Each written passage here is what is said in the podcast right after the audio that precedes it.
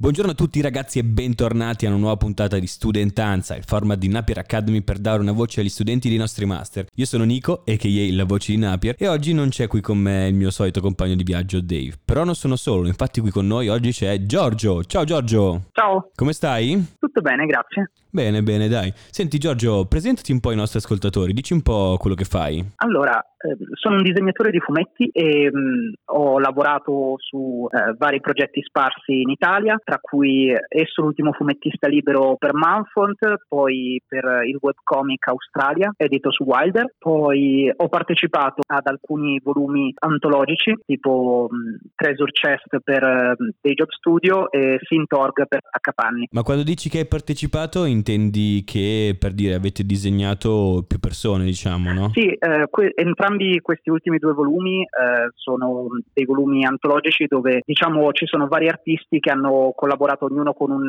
piccolo racconto. Eh, nel mio caso, in Treasure Chest ho fatto soltanto il disegno e invece in Sintorg ho proprio fatto sia la storia che il disegno che tutto quanto. Della... Avevo un racconto di, ehm, se mi ricordo bene, dodici pagine. Ah, quindi comunque, scri- cioè, oltre a disegnare, scrivi anche le storie? Eh, ho iniziato recentemente, appunto. Il mio primo esperimento è stato eh, Not Alone, il, questo racconto a tema eh, androidi, fantascienza e intelligenza artificiale. Ah, bellissimo! È stato un bel esperimento, mi sono trovato meglio di quanto mi aspettassi. Ho cercato di, eh, come dire, di lanciarmi un po', eh, perché appunto ho sempre sempre scritto cose un po' per me e invece in questo caso ho cercato di renderle un po' più interessanti. Poi il tema mi interessava moltissimo e quindi eh, sono andato un po' a sperimentare. Praticamente al posto dei testi ci sono tipo delle linee di codice e quindi è, è, è un po' difficile da leggere magari all'inizio, ma per chi ci riesce è molto soddisfacente. Ah, bellissimo, cacchio, è proprio un'idea nuova, devo dire, non ho mai sentito niente del genere. Ma perché appunto il tema della il tema dell'antologia era l'intelligenza artificiale e secondo me eh, rappresentarla come un'intelligenza umana, quindi con un dialogo, questi pensieri di androidi, eh, non, non gli avrebbe dato il non sarebbe stato il modo giusto di analizzare il, il tema. Allora ho proprio pensato... Dici, secondo te non sarebbe stato autentico, diciamo? Eh, sì, eh, oltre che essere più che meno autentico, come dire, meno realistico, diciamo. A me piace la fantascienza, okay, che uh-huh. eh, sfiora la realtà, non, eh, non va troppo in là. Eh, e quindi ho cercato proprio di pensare, no, eh, come si svilupperebbe un'intelligenza artificiale. Probabilmente non è che a un certo punto il computer si sveglia e dice sono una persona, però inizierà a farsi delle domande e darà delle risposte sempre più autonome fino ad ottenere quasi un comportamento umano. È un ragionamento che quadra comunque. E senti, scusa, come ti è venuta, cioè tu hai deciso, un giorno ti sei svegliato e hai deciso io voglio fare il disegnatore, come, come ti è venuta questa passione? Allora, prima di tutto, ma penso mh, ne parlo se ne parla anche tra amici fumettari e così, di solito è difficile che qualcuno si svegli una mattina e lo decida, è molto più probabile che invece fin da quando si è bambini magari si disegna tanto, eh, ma proprio tipo all'asilo, ok, che Uh, uh-huh. magari c'è gente più portata per giocare a pallone e invece uh, c'è gente che uh, tendeva invece a stare un po' magari per i fatti suoi con un foglio, una ciotola di pennarelli e un pomeriggio lo passava così. Ah beh sì, io diciamo che ero, mi piace di più giocare all'aria aperta, diciamo che quando hanno fatto vedere i miei disegni dell'asilo le maestre a mia madre, mia madre si è spaventata.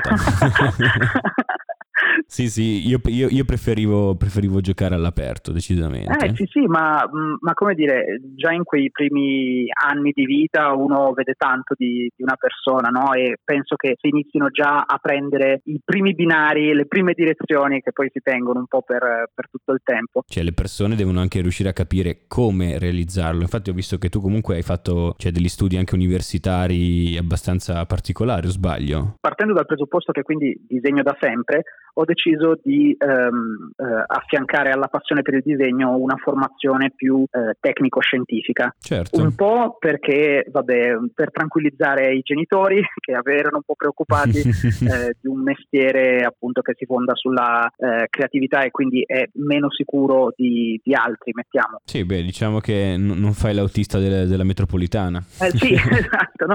Fino a poco tempo fa, diciamo, se uno pensava a un disegnatore, specialmente se era una persona eh, adulta, ok, con un retaggio eh, di ancora prima, ecco, eh, pensare a un disegnatore si pensa appunto alla figura un po' dell'artista, quindi eh, della persona che si metterà nel suo studio, produce eh, opere d'arte a seconda del suo sentimento, ma che alla fine da un punto di vista professionale ha un po' poco. E quindi anche, cioè nel senso, parlando non di persone dentro l'ambiente, ok, parlando di, come dire, la concezione media dell'artista. Mm-hmm. E quindi secondo me sono stato un po' mosso in quella direzione. Inoltre devo ammettere che comunque eh, mi ha sempre appassionato la, la scienza, diciamo la matematica, le materie scientifiche, quindi mh, non dico che i miei poveracci mi hanno incarcerato a fare lo scientifico e poi ingegneria, eh, però diciamo che siamo rimasti, diciamo abbiamo fatto una sorta di patto che potevo seguire le due strade in parallelo. Ah beh sì, certo, della serie dai faccio i fumetti però studio, va bene.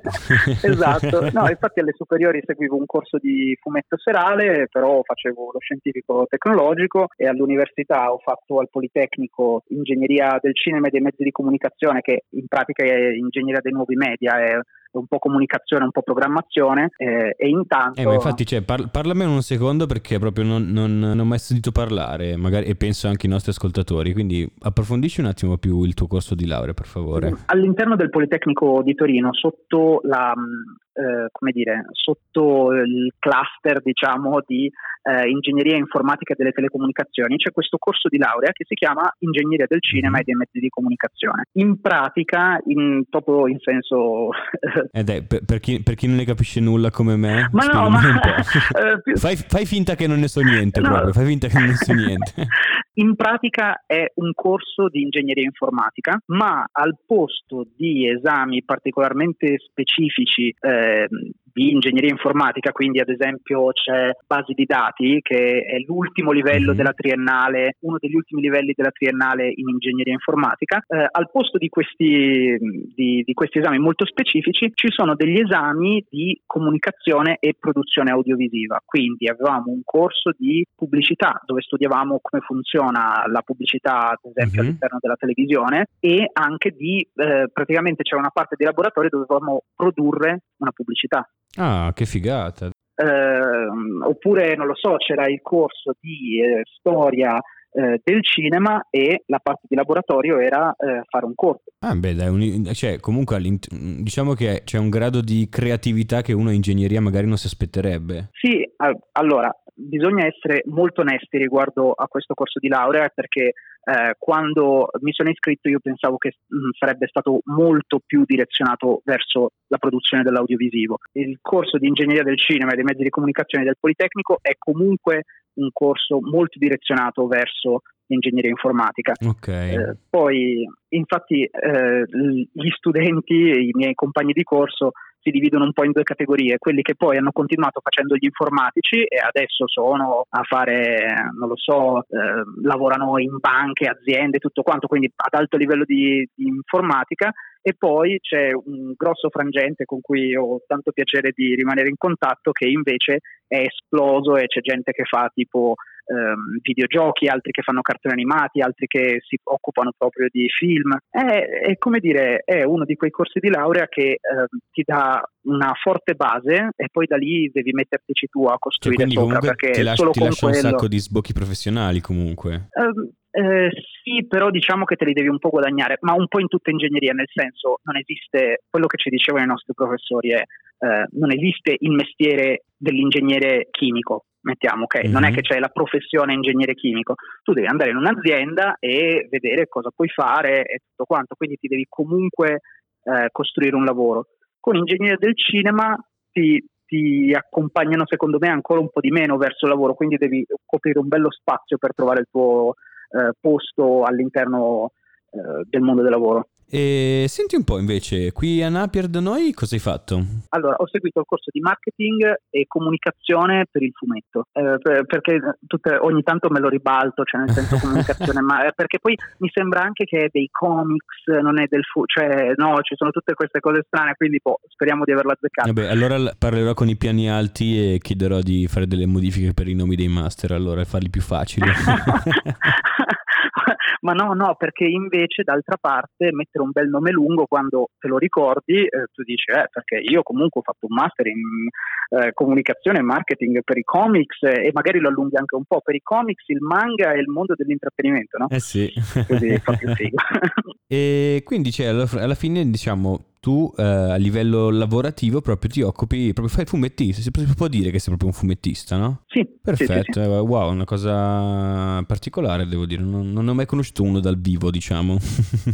Guarda, ce, ce ne sono tanti e all'interno del corso, all'interno del master di Napier ne ho conosciuti altri due, ah. eh, un colorista e un disegnatore che infatti adesso ogni tanto ci incrociamo all'interno delle, delle fiere, e ho notato che anche loro avevano lo stesso interesse che avevo io, e cioè di approfondire il lato produttivo di un ambiente che comunque bazzichiamo da anni e vederlo sotto una prospettiva diversa dalla nostra, perché secondo me è importante per qualsiasi mestiere, specialmente quelli artistico-creativi, oltre a saper produrre il contenuto è molto importante avere un'idea di tutto l'apparato eh, che c'è attorno. Senti, invece volevo farti questa domanda, no? Sempre per rimanere in ambito fantascienza. Se arrivasse un alieno ora da te e ti dicesse cosa sono i fumetti e tu potessi dargliene solo tre, che fumetti gli daresti per fargli capire esattamente cosa sono i fumetti? Uh, tipo da leggere? Esatto. Ah, ok, quindi gli dico guarda,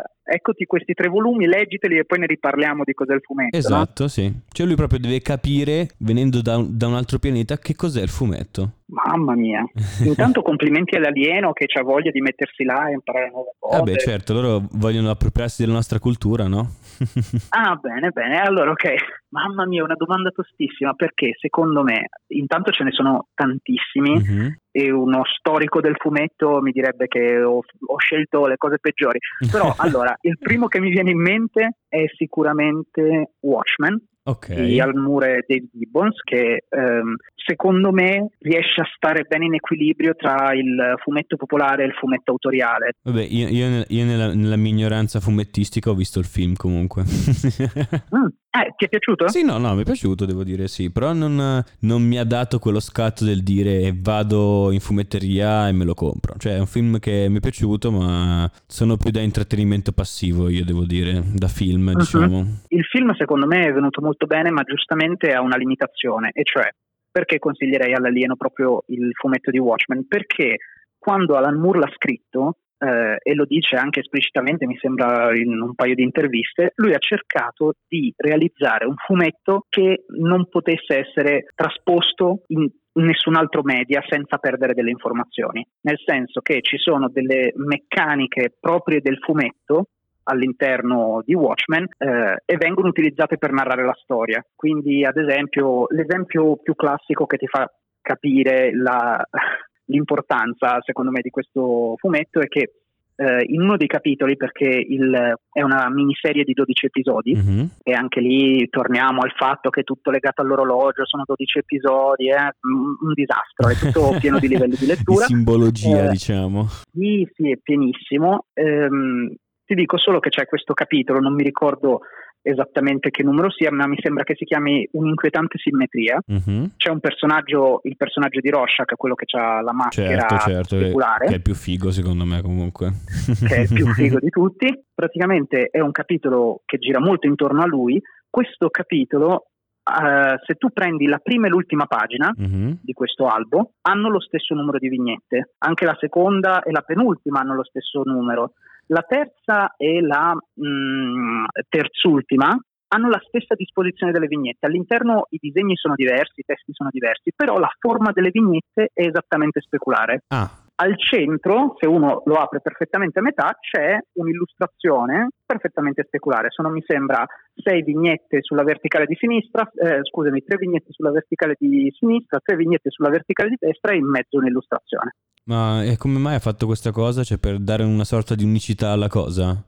Perché il principio è che il fumetto consente di mettere in sequenza delle immagini che però sono giustapposte tra di loro, quindi tu puoi vedere la prima e l'ultima vignetta di una pagina nello stesso momento. Quindi lui ha detto ho questa potenzialità, mm-hmm. di narrare una storia attraverso anche la forma delle, delle pagine e delle vignette, e quindi ti crea questa sensazione di un'inquietante simmetria. Sì, piuttosto inquietante, devo dire. Esatto, no?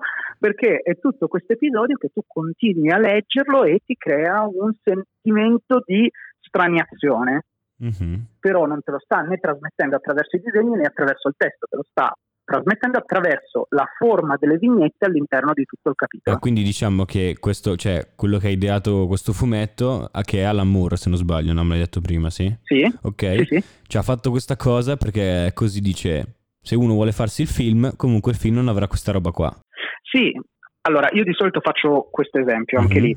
Se uno facesse il film preciso della Divina Commedia, sarebbe un film stranissimo e probabilmente un po' pessimo. Perché sarebbe questo tipo che scende all'inferno, non si sa bene il perché, senza un buon obiettivo, gli succedono le cose, ogni due per tre sviene. No, è, un, è strano. Sì, è, okay? È un po' una cosa... Sì, dovrebbero rielaborarla un po' come hanno fatto in Dante's Inferno, nel gioco della PlayStation. Sì, sì, ma lì hanno, come dire, l'hanno preso come immaginario, ci hanno costruito un po' quello che volevano. Sì, sì, no? L'hanno stravolto completamente. Effettivamente comunque non potevano essere fedeli comunque cioè, alla, alla Divina Commedia in sé. Sarebbe stato un po' esatto. noioso come gioco comunque, senza nulla togliere abbondante esatto. Alighieri, che salutiamo e rispettiamo, eh, ma assolutamente eh. Ma infatti il mio discorso è proprio quello: cos'è che rende bella Divina Commedia? Le rime, eh la, certo. la, la sì, forma, sì, sì. la metrica e, e queste cose che anche, anche lì ci sono delle forme in cui magari un, uh, un terzetto viene ripreso in un secondo momento, ma quei due momenti sono collegati, perché è la forma che dà senso al contenuto. Eh, è vero, no, è, vero. È una cosa molto, molto interessante su cui riflettere anche, devo dire. Cioè, io alla fine intervisto voi e imparo sempre un sacco di cose. Eh beh, ma come dire, è la fortuna di eh, intervistare gente. No, infatti, sì, sì, devo dire che mi sto facendo mi sto facendo una cultura su fumetti, manga, tutto. Penso che adesso inizierò a andare a comprare fumetti tutti i giorni qua. Ma eh, straconsigliato. E infatti, no, guarda, eh, se, se metto un attimo da parte l'alieno e ti dicessi a te, ti direi, leggiti Watchmen, anche se è un po' lunghetto, mm-hmm. e ci sono delle parti scritte che, io lo ammetto, io l'ho letto un sacco di tempo fa, però praticamente alla fine di ogni capitolo c'è una parte scritta, diciamo, quasi di romanzo, ah, okay. e quello ti, ti frena un po' la lettura. Un altro fumetto che ti consiglio, che mi è piaciuto tanto e che secondo me è importante, uh, cavolo, è una domanda davvero difficile, perché ad esempio il, uno dei miei fumetti preferiti invece è Scott Pilgrim. Aspetta, ma è quello che poi, anche lì, perdonami, ma hanno fatto anche il film? Sì, è il film con, uh, come si chiama, Michael Cera, esatto. l'attore. Sì, sì, l'ho visto, l'ho visto. Esatto. Un film bellissimo, lì è stata una trasposizione geniale. Sì, sì, mi è piaciuto, devo dire, sì. Cioè, poi not- dal film si notava, io non, non conoscendo il fumetto comunque, però dal film si notava che comunque era un fumetto, è stata una cosa sì. molto carina, devo dire, sì, sì, sì. E poi invece il terzo? Terzo fumetto, terzo fumetto, bello, aiuto. Guarda, andiamo sul, sull'Italia, che, che comunque è, è un modo, ecco, per avvicinare l'alieno ai fumetti. Ecco, con, finora questi due che ti ho detto, sia Watchmen che Scott Pilgrim, per una persona che non ha mai letto fumetti probabilmente sono un po' stranianti, perché hanno tutti delle strutture un po' strane. Okay. Ti consiglio sia all'alieno che a te di recuperarsi La profezia dell'armadillo di Zero Calcare. Ah, ok, va bene, allora informerò l'alieno e, e poi andrò a comprarmi.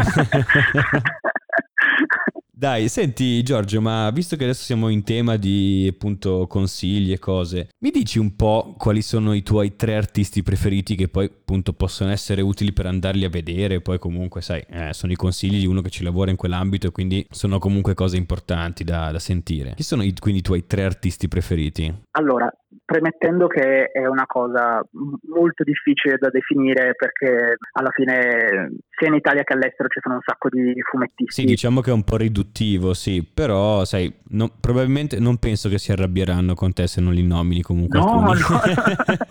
ti, ti posso dire, guarda, come per i fumetti, ti posso dire i primi tre che mi vengono in mente. Dai, ok. Che sono, al primo posto sicuramente eh, Jamie Hewlett, okay. che è il disegnatore, diciamo l'art director del progetto Gorillaz, quindi tutti i disegni del, della band. Sì, sì, cioè è una band che nel senso fa anche i live proprio con queste animazioni dei fumetti, no?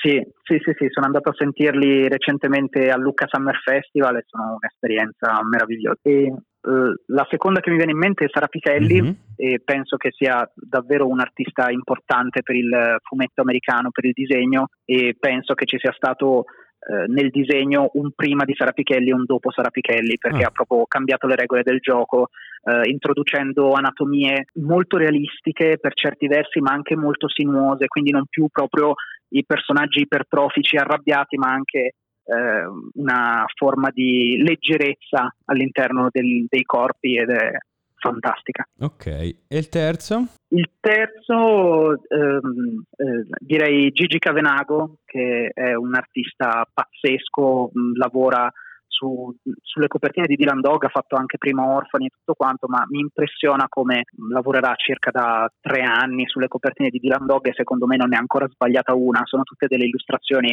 stupende, una più bella dell'altra, e per riuscire a mantenere un livello di qualità così devi essere davvero un genio. Ah, bene, dai, ok. Attenzione, è come ogni puntata suona la sirena ed è il momento del nostro quizzone.